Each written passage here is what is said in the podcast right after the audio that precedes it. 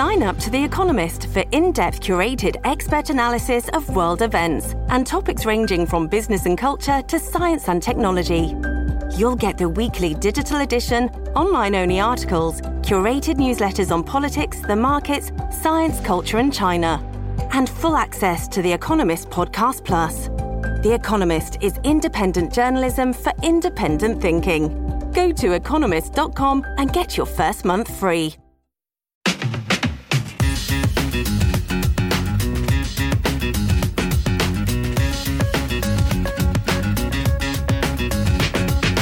Welcome to the Jason in the House podcast. I'm Jason Chaffetz. Thanks so much for joining us. You are going to love this. It's just, I mean, inspirational. Inspirational. I saw this guy speak. Then I met him and spent a little time with him. And then I went and watched his movie. And then we're doing this podcast. It's Coach Courtney. The movie is Undefeated. Now, I'm telling you, it is a documentary. You will love this. You will be inspired by it. And back like 10 plus years ago, it won an Academy Award. I didn't know. I mean, I'm like last to know.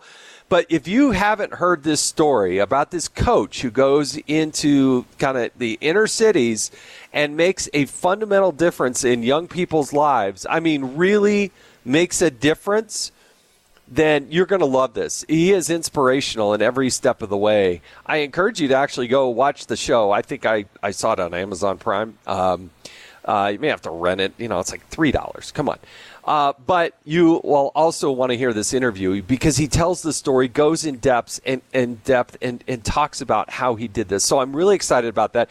Going to highlight a couple things in the news and obviously highlight the stupid because there's somebody doing something stupid somewhere all the time. But then we'll get on the horn and we'll talk to Coach Courtney, and I really, really think you're going to love this. So let's start with a few things in the news. I was really taken aback by this discussion last week in Congress. You know, one of the great things about the United States of America is we do things differently. And representatives that are elected by you get to sit on committees. And those committees call members of the president's cabinet and other witnesses to address the most pressing issues of our day. And the Secretary of Treasury, Janet Yellen, was called before the committee. And I got to tell you, there were some key questions that she was asked that she could not answer.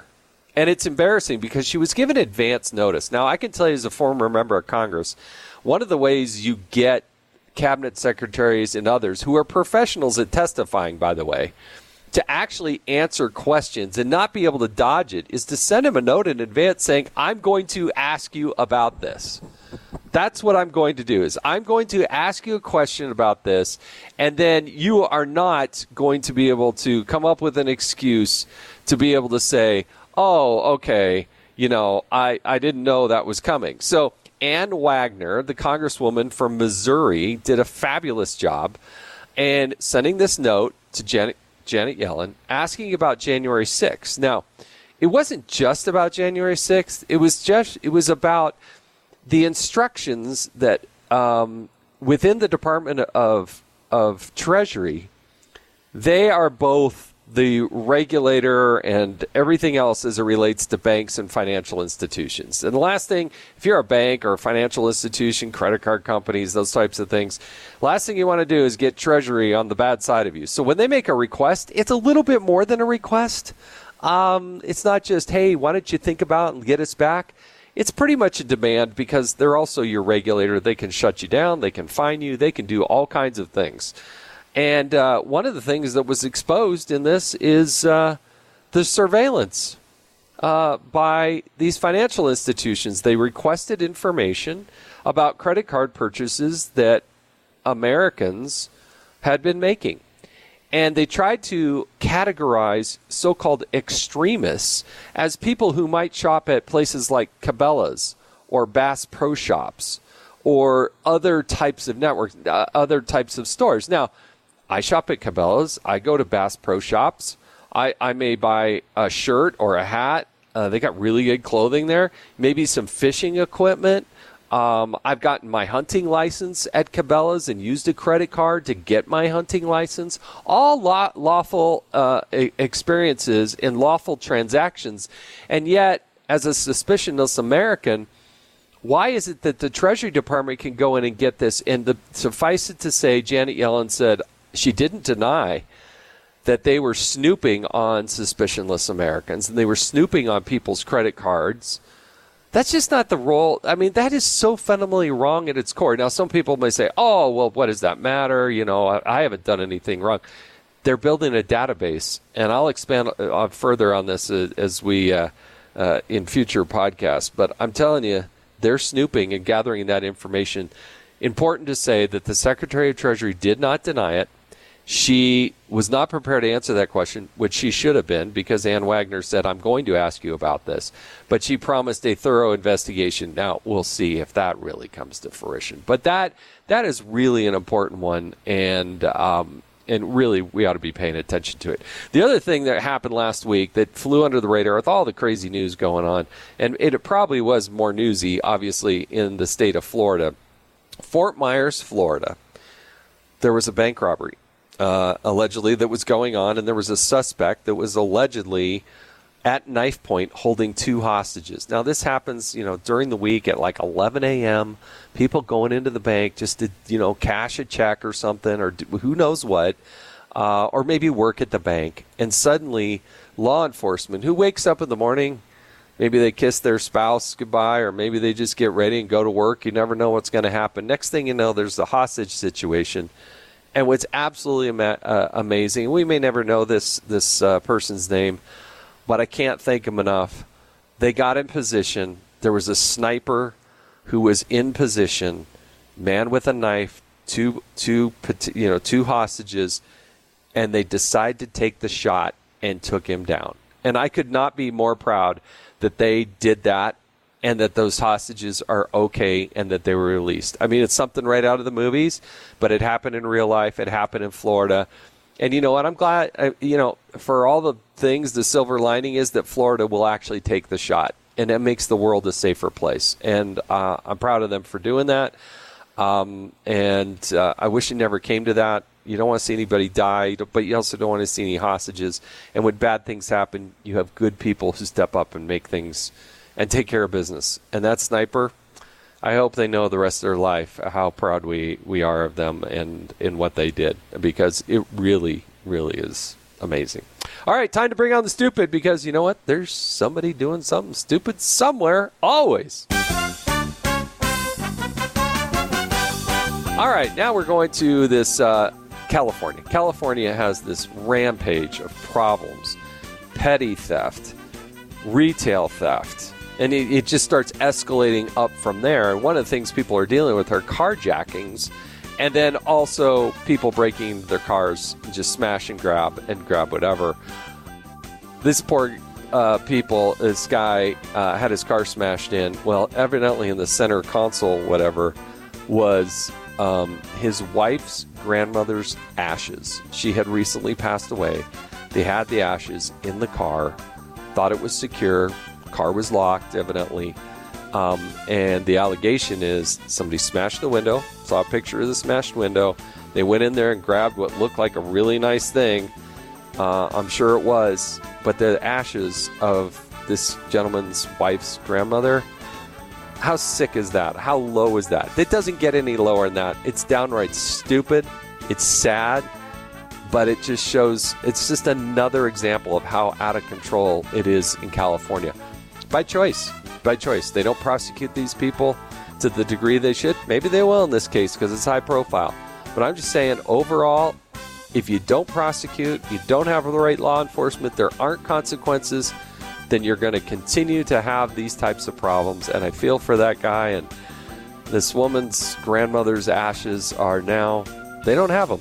And it's fundamentally wrong. And it's sad that that happened. All right, time to come up with something a little bit more inspirational. And that's why I'm so excited to bring on Coach Courtney. And let's dial him up and have a conversation, because you're going to love this.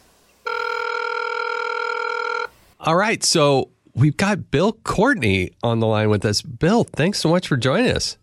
Man, I'm honored to do so. How are you? Well, I'm doing a little better than you. You were out shoveling some snow. We got a little delay on the start of this recording, but you know, that's why you live in Memphis, isn't it? To deal with the snow on a daily basis? Yeah, people in Memphis don't even have snow shovels. I'm out there using whatever I can to rake snow away from my car. Using a rake? That's a good call. Yeah. You know, I live in Utah. That's snow country, and we laugh and giggle whenever, like, Washington D.C. or these other places, they have snow days, and it hasn't even snowed yet, and they, like, the federal government, like, shuts down. They can't even come into work, and we just kind of think it's cute and fun when people say, "Oh my gosh, we have 4 inches of snow." And we got 8 inches of snow, and it was 4 degrees last night. I mean, that's just not Memphis weather. So it's been an ordeal. Well, in Utah, we don't even know what humidity is like. It's one of the driest states. That's right. And so, listen, we make fun of y'all during the summer, so you can make fun of us during the winter. Fair enough. Hey, listen, you've got an amazing story, and I happened to see you at a heritage event in Georgia, and you spoke about this documentary that was made about you and what had gone on and with your football program.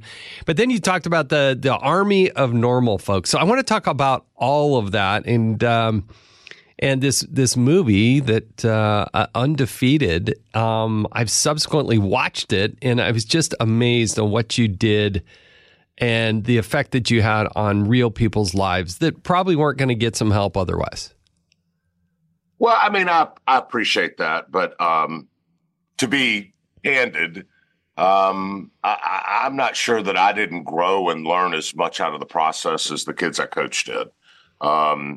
These are kids from an area where a 18-year-old male is a 21-year-old male is 3 times more likely to be dead or in jail by his 21st birthday than is to be in college or have a job. That's amazing.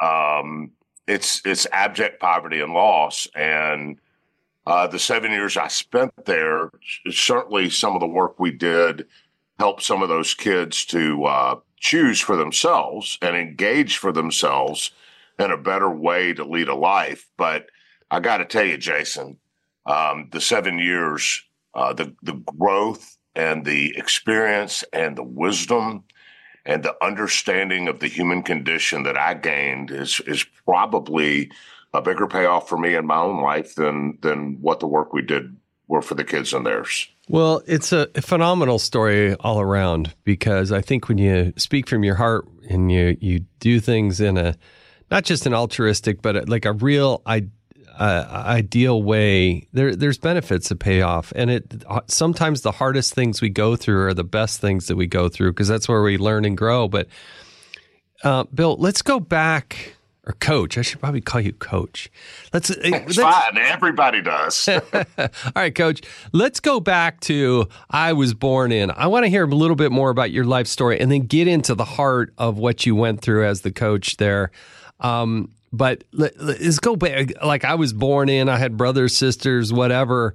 And what was life like growing up for you? I had a mom who loved me a lot. My dad left home when I was 4. He died a few months ago, and I got a phone call about it after he was dead. And that was my total relationship with him. Mom was married and divorced 5 times. My mom's 4th husband shot at me down a hallway when he was, after finishing a handle full of Usher scotch. I had to dive out a window that night to save myself. I didn't come up with much. And got married, had 4 kids, started a business with $17,000. And now we do about $80 million a year in sales. I've got offices in Shanghai, Ho Chi Minh. I've got manufacturing facility and the best sales offices in Memphis. And I've been very, very fortunate and blessed. And I will tell you, all the things that have led to whatever success I've had in my life were the things that I learned from my coaches growing up, because they were my surrogates. I had a lot of dysfunction and unhappy times, and not much male role models. And if it weren't for my coaches, I don't know where I'd be. And so I also have this alternate life, this businessman life, yes, but the alternate life, which is my passion, is coaching. And so when I started my business, there's a school called Manassas, not far from where I started my business, that needed help. And they asked me to come over because I had a lot of history coaching. And I got there and I found 17 kids on a varsity football team whose previous 10 years record was 4 wins and 95 losses. And we went to work. And 7 years later, we had 75 kids on the team. We were 18 wins and 2 losses. And my last 2 years, out of 32 kids that graduated high school, 31 went to college.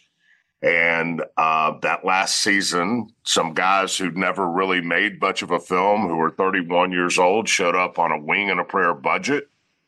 And they followed us around and captured 550 hours of film and went back to L.A. and said they were going to make a movie, which, of course, with 2 borrowed cameras and 3 guys who'd never really done much, you thought you may see it on channel 452 at 3 in the morning on one Wednesday. Right.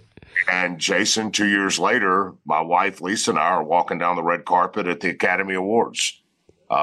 It's a crazy story, but winning the Academy Award somehow gave me this weird platform that now I've written a book. I speak all over the country. I'm an executive producer on 2 movies. My book is being cast into a feature film, and I started a podcast. And so I know that's an elevator pitch of about 40 years of life, but that's what happened. And it was all really, I didn't pursue it. It kind of happened. And the blessing of all of it is it gives me this platform to go around and say things.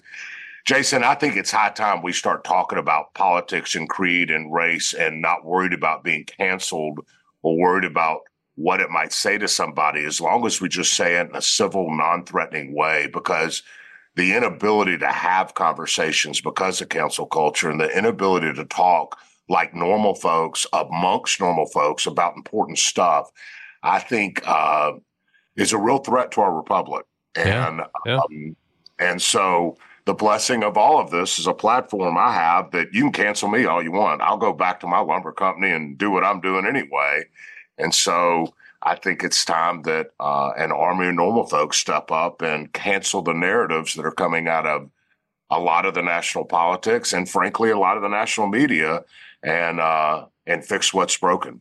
No, I think that's right. I think that I've always believed that, you know, no one party, no one person probably has all the answers to all the things. But if we're not able to talk them through, you know, I was a big admirer of Margaret Thatcher, and she really did believe. And she said, she spoke from her heart. She would say, you know, first you got to win the argument, then you can go win the votes. And oftentimes, you know, they kind of skip over that part and just start arguing. But, you know, have an actual dialogue with people and break bread with people. And once they learn that you're sincere in your heart and that you really, truly care, then they'll let you in. And then you can actually make progress and communicate and learn from each other. Right. It's true. And you evoked now a little bit of national politics with Margaret Thatcher, and she was a phenomenal leader. But I think people need to stop and really understand that the success of American democracy and, frankly, the role America plays as the world leader, in my opinion, is also under threat. And here's why. We are not the leader of the free world because we say we are. Right. We're the leader of the free world as Americans because other democracies across the country, across the world, yield to us because they believe so deeply in our democracy. And when they start seeing the bitter partisan divides that are tearing us apart at the threads, they start having doubts about the strength of our democracy and therefore start having doubts about the strength of our republic. And when that happens, they're going to look elsewhere for leadership in the world. And that is a really dangerous place for our world. It's a really dangerous place for our country. And wouldn't it be a shame if no other country in the world could bring us down, But yet we do it to ourselves by our vitriol that we have for one another about the way we speak. Yeah, no, like Abraham Lincoln talked about that. Some other notable political leaders have talked about that. Let's go back, Bill. I really want to get to the heart of this. Is what's great about a podcast, right? You can dive a little bit deeper because your story is amazing. The movie Undefeated was just so inspirational because then not only do you get to hear it, you actually get to see it, right? And those guys putting together this movie with 500 plus hours of footage, they did a great job because it's hard to probably synthesize that all down into a cogent, narrative and story that you can see and feel, and not having all the people just looking in the camera. They kind of forget that the camera's there after a while, right? But when you were a little kid, you have a fatherless home. Sports was an outlet? Is that where you occupied your time? Were you playing? A lot of kids don't play football till they get older. You're a good sized guy. Were you playing? You didn't strike me as the guy that was on the diving team. What were you doing sports wise? What was life like when you were growing up? I lettered in 6 sports in high school. Really? Yeah. And this is in Tennessee? Yeah. Grew up in Memphis, born and raised. Okay. Still here in Memphis. My business, Memphis, family in Memphis. I love sports, and so the beauty behind all of that is because I was playing everything all the time. There were so many opportunities for great mentors and role models come in my life in the form of coaches, and it started in 3rd grade with a guy named Ray Conder, in 5th grade with a guy named Zach Street, all the way along, all in. And my approach to coaching, my approach to managing my business, my approach to fatherhood is not 100% like any one of those men, but it is 100% of me is little pieces of the best parts of what I've learned from those guys. And I even find myself at 55 years old saying something, and I'll think back, that's funny. That's what Dale Flickinger said to me when I was a junior in high school, And so I was just really blessed that despite all of the dysfunction I had at home, that just some really great men God put in my life along the way. And so what I was doing as a kid, I was playing sports or, believe it or not, playing chess. One of the greatest mentors I had in my life was my math teacher and chess coach, who happened to be a concert pianist, played drums for a rock and roll band, and started at center for a high school football team that lost 1 game in 4 years and won 3 state championships. And I love that guy because he could show me you could be smart and interesting and do stuff other than sports. And it's just, that's what I did. And so, well, what do you think? I've hired a lot of people along the way, and I've always pretty much always have found that people who had participated in sports along the way, they knew how to win. They knew how to lose.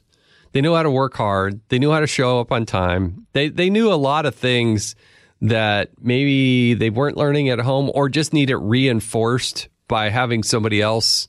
I think of some of my coaches along the way, Coach Moon and those types of things. You just Coach Thompson. I learned a lot from them, even though maybe I didn't recognize it at the time. No doubt. You really don't know what's being programmed into you until you get old enough and wise enough to realize, oh, that was it. One of my favorite mantras is, football doesn't build character, it reveals it. And that is a lot. There's you can substitute the word football for tough times or for difficulties. Difficulties, people often say, oh, what doesn't kill you makes you stronger. And maybe, but I just don't believe that football or tough times or difficulties build character. I think difficulties or tough times reveal character. I think what builds character is all of the preparation you do in committing to a foundation of basic fundamentals and tenets of character and commitment and dignity and the value of hard work and forgiveness and grace and teamwork and all of those core values that should define you. And then when the difficult times come, the work you've done building that foundation reveals your character. So yeah. Tough times don't build character, they reveal it. And I believe that mantra and that belief set comes from all of the lessons you learn playing team sports. So you go through high school, then you go to Ole Miss, right? Right. I go to Ole Miss, graduate with a degree in psychology and a degree in English. And I want to be a child psychologist and save the world. And I bump into this unbelievably beautiful, remarkable, smart young woman named Lisa, who I chase around and finally get to marry me. And now I'm thinking, all right, I'm this redheaded, dumpy dude who doesn't have a window to, I mean, I have nothing. And how am I going to hang on to her? So in the South, you just start having kids. So we had 4 kids in 4 years. And now I'm broke with 4 kids on a coach's salary, and I start my business. But football remained my passion. And so I grew my family quickly as a 22-year-old guy and started in business really out of the need to pay bills. And then kept coaching as I was growing my business because, again, that's what I was passionate about. So the move to Manassas, was that a coincidence? Did you just bump into it? How did you end up there? Because, yeah. I mean, you told this story about, sometimes you drive down a street and you look down there and you think, maybe not the safest street I should go down to, but maybe that's the street we should think about, and... Does that all tie into that together? No, well, yes, but not the way you maybe think is that, I started a manufacturing business. We manufacture hardwood lumber, and that takes a lot of big industrial property and everything else. And I didn't have any money again. So I bought the cheapest, most dilapidated piece of property you could find around Memphis and started my business. Well, it happened to be a half a mile from Manassas. I'd never even heard of the place or seen it. And a guy that knew me from coaching happened to be connected. And he said, hey, you interested in maybe coming over and coach at Manassas? And I'm like, where's Manassas? I'm starting this business. They said, well, it's only a half mile from you. So the way I got to Manassas was just geography. It was luck. I didn't go there to save anybody. I didn't go there because it was such a poor area. I went there to coach football. But once I got there, I learned so much about the inaccuracies and the wrong preconceived notions we have about kids from areas like this. The zip code at the time of your birth should not determine your success. And kids are kids, regardless if they're born into poverty or born into wealth. They just want to be part of something positive and exciting. And my interaction with those kids broke down so many stereotypical things that I held true in my life that were false. And so after that experience, Jason, is when I started saying to people, we have these neighborhoods all over every country in our country where we drive by them and we look down the street and we're thinking, oh, my God, don't have a flat tire here because I might get mugged while I'm changing my flat tire. And then as we safely pass by it, our humanity returns to us and we think, man, somebody had to do something about that one day. And I think that sentiment is garbage and doesn't matter. Maybe we need to kick that rearview mirror 15 degrees to the left and look ourselves in the face and say, maybe I had to do something about that one day. Government's proven woefully inadequate. We know we're on second and third generational poverty in these areas. So whatever programs are out there, however well-intentioned they were at their genesis, haven't worked. So maybe it's just going to take us, average guys like you and me, normal people, seeing areas in need in their communities and filling it, just like happened to happen when I went to Manassas. And then what if we had an army of normal folks, literally hundreds of thousands of people across our country, not the government, not the A-listers, not the wealthy people, just average guys like you and me seeing areas of need in our particular corner of the community and filling those areas. If we had an army of normal folks, I genuinely believe we could change this world if we just had the temerity, the curiosity, and the courage to stop in those places and employ our passion and our discipline and our talents rather than drive-buying, hoping somebody else will fix it one day.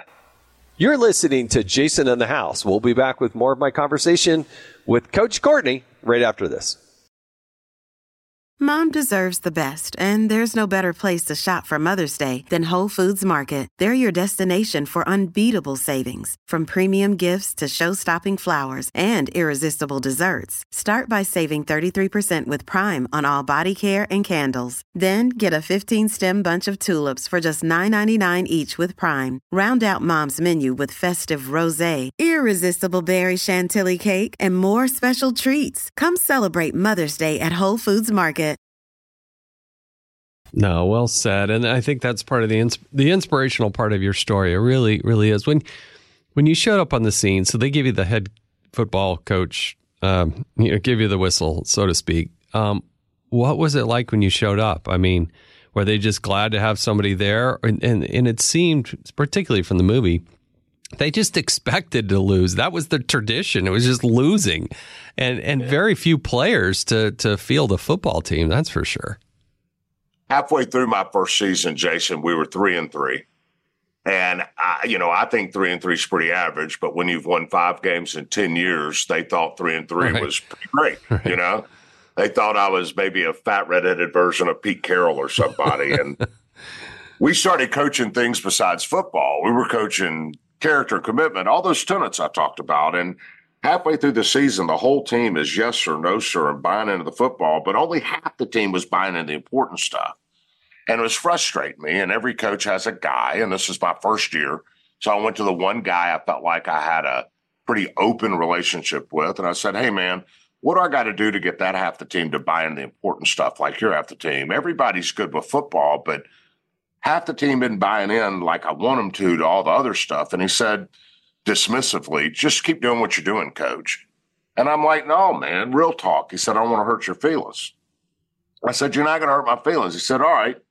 They're trying to figure out if you're a turkey person or not. And I said, what are you talking about? And he said, coach, every Thanksgiving and Christmas, people roll into our neighborhood from where you live, and they drop off hams and gifts and turkeys, and we take them because we ain't got none. But then they leave, and we never see them again.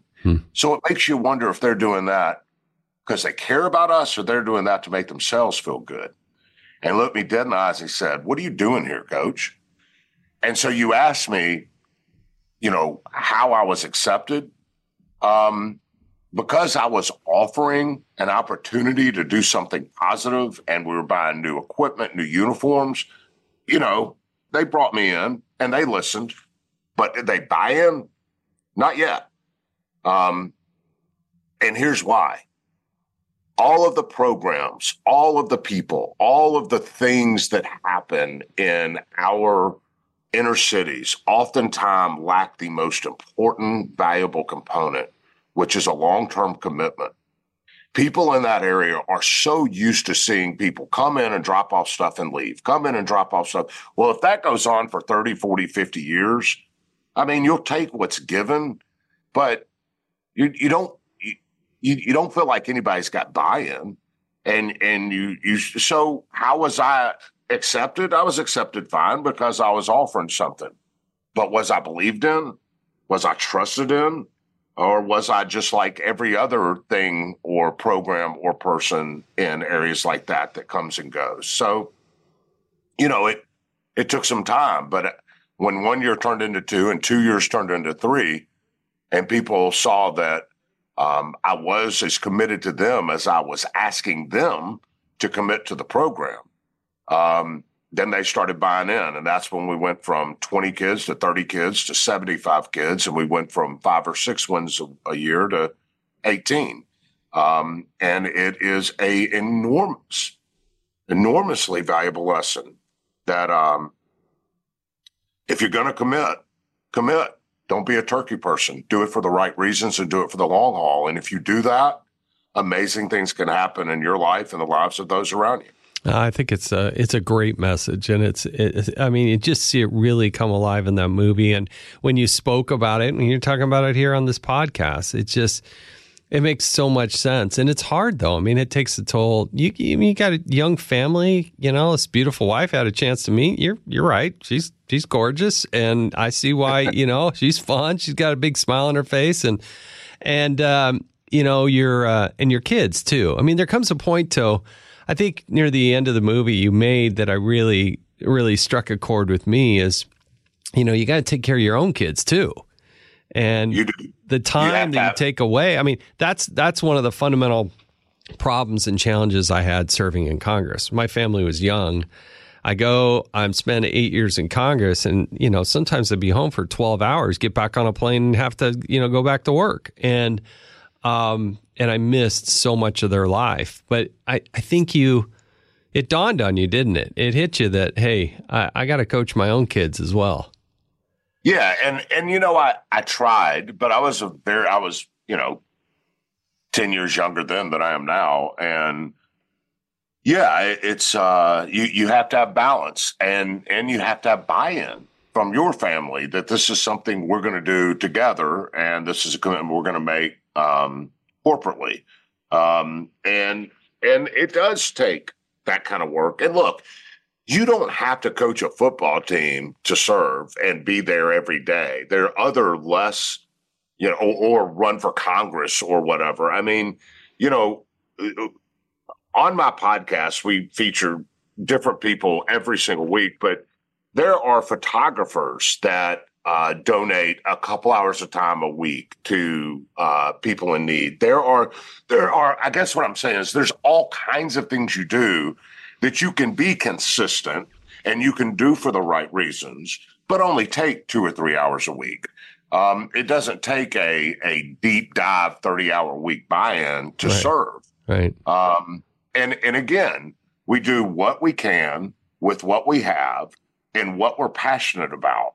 And if we had an army of those people, regardless of if it was a 20-hour-a-week commitment or a 3-hour-a-week commitment, you have the chance to change our culture and lives and perception and grow in your own humanity when you get out of your car and go across the street and immerse yourself in an area that you really don't know and understand, but you only think you know and understand from the clips you see on social media and the news. And when you find out the truth that people are people, regardless where they come from, and the value of service, it changes your life. Yeah, I think that, part of the lesson I've learned in my life is you can't just make stereotypical assumptions, because you live on this side of the tracks versus that side of the tracks. What I find is everybody's going through something, right? Everybody has a challenge. Sometimes I think in traffic or at the grocery store or whatever, pumping gas, a person looked at me weird, what a jerk, they think did something wrong. Like, no, maybe they just found out that their mom's cancer treatment's not going so well. You just never know what they're really thinking. And I think anybody who goes through life has challenges. Some are financial. Maybe there's an addiction. Maybe, it can be an accident that's happened. Maybe they're just, stress in a personal relationship. You never know what it is, but everybody goes through something. And I do believe that, for young people and older people as well, but young people, they need mentors. They need people that they can look to and learn from and see and have other experiences. Again, I gravitate back to, that's why sports I thought was so important. And, some people find that in, a dance class or chemistry class, or not everybody has to play sports or can play sports, right? So there's other ways to have that manifest, but those that get kind of through the cracks and don't have these types of opportunities or don't have somebody to lean on or express that, those are the people I worry about. And they don't have to be from the absolute poorest zip codes, but I love your message about the zip code at your birth shouldn't determine, your optimism in your life and your opportunities. And I have a unique perspective on that. because of where my life is now, but where I came from. Right. And you know, if you saw me walking down the street today or met me, you would see a guy who's been married 32 years with 4 children and a great business and has experienced some semblance of success in life. If you saw me and my wife, we'd be in a nice car, staying at a nice place. I'd have on a nice watch. My wife would have on nice jewelry. We'd be dressed in nice clothing, and you would sum up who I am. But that's not how I identify. I identify as a guy who grew up understanding that on the 26th, you probably had to tighten up a little so you had enough food in the pantry to make it to the first of the month. And I grew up as a guy who never had nice clothes. I had adequate clothing. Mom did the best she could and worked hard, but you know, we didn't have any money. And I identify as a guy who had 5 fathers, none of which who saw enough value in me to stick around in my life. I grew up a guy, I identify as a guy who had all kinds of insecurities as a result of that trauma and as a result of that dysfunction. And candidly, in the teens, I lettered in 6 sports, right? I was a strapping, kind of tough, fast, strong guy. And I was angry. And the way that anger and aggressiveness manifests itself in, I got in a lot of fights, got in a lot of trouble. And so who you see today and where I came from are 2 really polar opposite worlds, but I'm the same human. I'm the same person. And to me, what that says is I don't give a crap if you're born into wealth or if you're born into the projects. The humanity inside that human being has all kinds of potential and has all kinds of wants and desires and love and smarts and all of this. And what if we worked as a society and a community to bring that out of every human being that we could, regardless of where they're from? What would this world look like 20 years from now? Yeah, no, amen to that. One other question before I ask you some rapid questions that we ask everybody who comes on this show, but I want to ask you, what's your concern for today's young people? I mean, you still have a young family, but younger kids, they're growing up with technology, a phone in their hand, instant gratification, a concern about work ethic, all that. When you look at the generation that's up and coming now, what's your concern about them? All of what you just said is absolutely a big one for me, but my biggest concern is their parents. This helicopter parenting thing. Our children got to learn to fail, but have a soft landing. Our children got to learn to skin their knees. And instead of throwing a console control or a keyboard in front of our children, we need to be throwing them out the front door and telling them to go out in the backyard and build a mud castle or something. Right. I'll throw dirt clods. Exactly. Yeah, throw dirt clods, do something. I really worry about what parents are doing now with children because of the way they grew up. We're only a generation removed from kick the can until 8:00 at night, and yet I see such a different approach to life out of our children that. Look, the technology and everything's great. I'm not one of those fuddy-duddy guys, but I do think children need to have a life outside of the 4 walls of a house and a computer screen. Yeah. And so much of what I see is that, and that's incumbent upon our parents to actually serve their children in ways that don't look like helicopters and video game consoles. Yeah. I mean, there's a time and a place, and technology can be good, but it's got to be in balance, and there's got to be a perspective, and it can't be all-consuming. And anyway, we could go on and on. Interestingly, Jason, my own children tell me that they will not get their children cell phones until they're 16. Interesting. that them having cell phones, they realize now was too early in their life. And that is so hopeful for me that my own children are saying my kids won't have cell phones till they're 16. So maybe there's hope. Yeah, no, my own son, he's getting older now. You know, he and his wife have a baby and another one on their way. And years ago, like 5, 6, 7 years ago, he got off social media. He's like, it's a waste of time. It's not real. And I love it. I hope more people do that naturally. I think it'd be healthy for the nation. All right. I want to make sure everybody knows how to find you and what you're doing. So you got the Army of Normal Folks podcast, right? Yeah. So the real quick on that was just an interview, much like this one. And the producers called me back after I talked about this Army of Normal Folks and said, we want to start a podcast and you host it, and we'll go around the country and find normal folks doing great things in their communities. You interview them and tell their stories. And I thought, well, the greatest thing about podcasts is there's no barrier to entry. And the worst thing about podcasts is there's no barrier to entry. So I'll try it.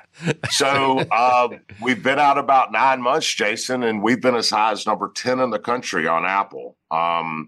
Lots of downloads and everything else. It's been amazing and it's growing exponentially. And yeah, I hope people come in. So you can find that at normalfolks.us, and you can find me at bill@normalfolks.us, and tune in. It's a weekly download of a show about just the people we're talking about, normal folks doing extraordinary things. And it's definitely well-produced and meant to be entertaining and interesting and make you laugh and make you cry. But hopefully, most importantly, it's meant to make you think about your own station in life and inspire you to maybe think about what your talents are and what your passion is and where you can get involved and join this army of normal folks celebrating one another across our country, doing things in their communities. Other than that, I've got a website, CoachBillCourtney.com. You can find me there and find out about speeches and other stuff. Yeah, and then the movie Undefeated, I think I found it on Prime. I had to rent it, but it's like $3. Yeah,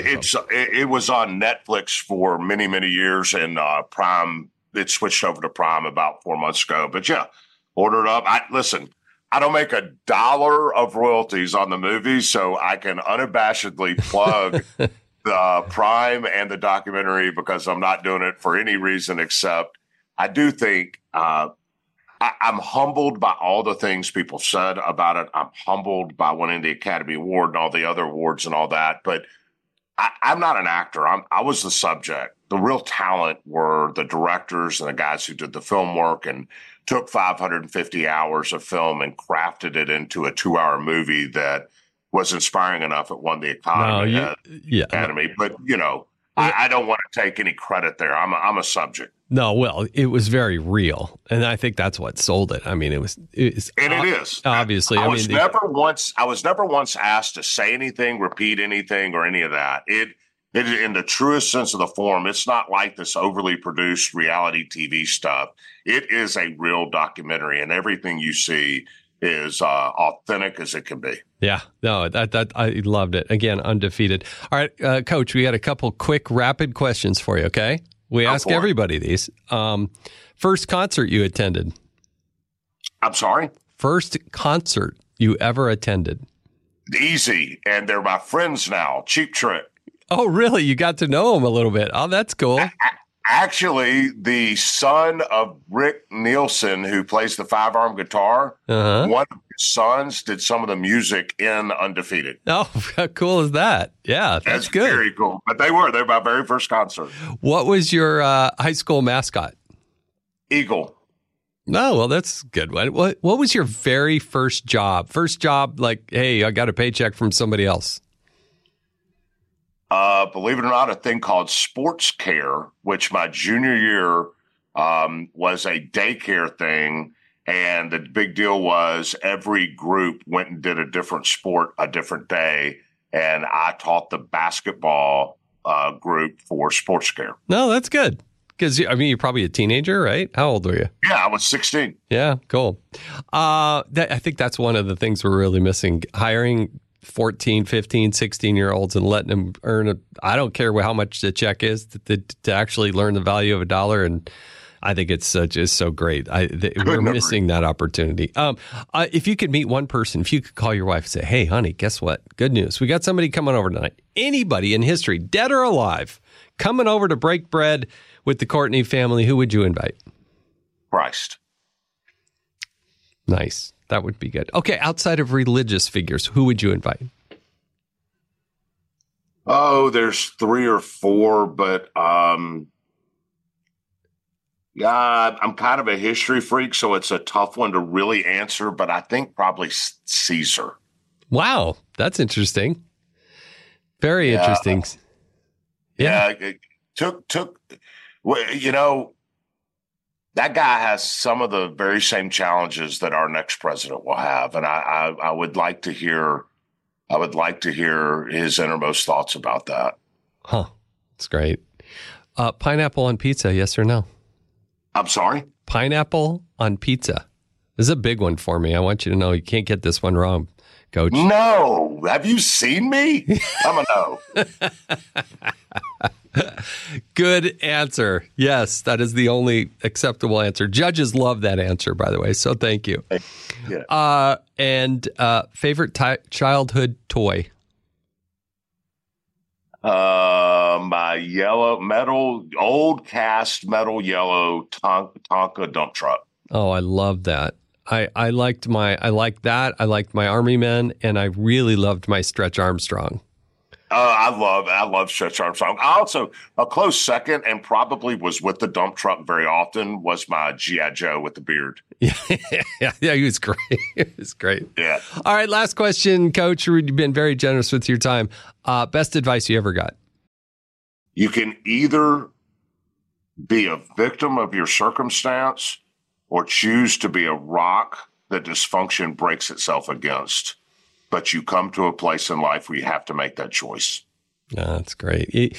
You've done some very inspirational things. And I don't think these types of things are just purely coincidence and spontaneous combustion. Somehow, some way, you've been able to not only have those experiences and affect the lives of countless people, but to be able to hear that as an inspiration to other people, it really is warms the heart, and it's good, and it's a reminder that it's not just somebody else's job to do that. We should all do our part, and we can.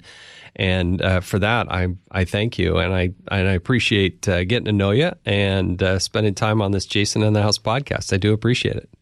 You're far too kind, and thanks so much for having me, and it was great to meet you down in Georgia. Coach Bill Courtney, Army of Normal Folks. Look it up in the movie Undefeated.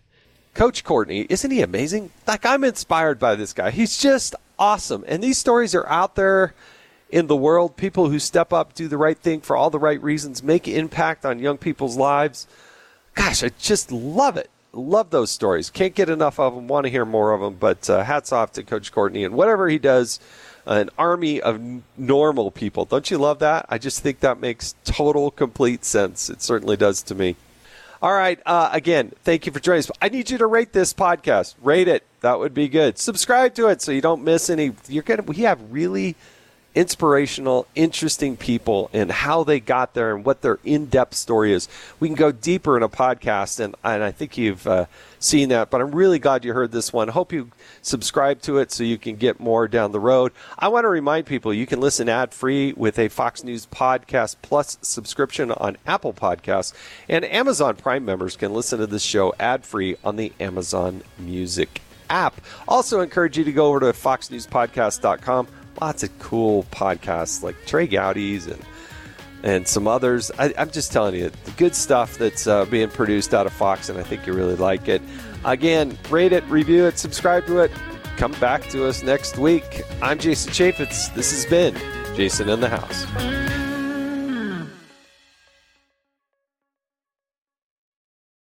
Listen to the all-new Brett Baer podcast featuring Common Ground, in-depth talks with lawmakers from opposite sides of the aisle, along with all your Brett Baer favorites like his all-star panel and much more. Available now at foxnewspodcasts.com or wherever you get your podcasts.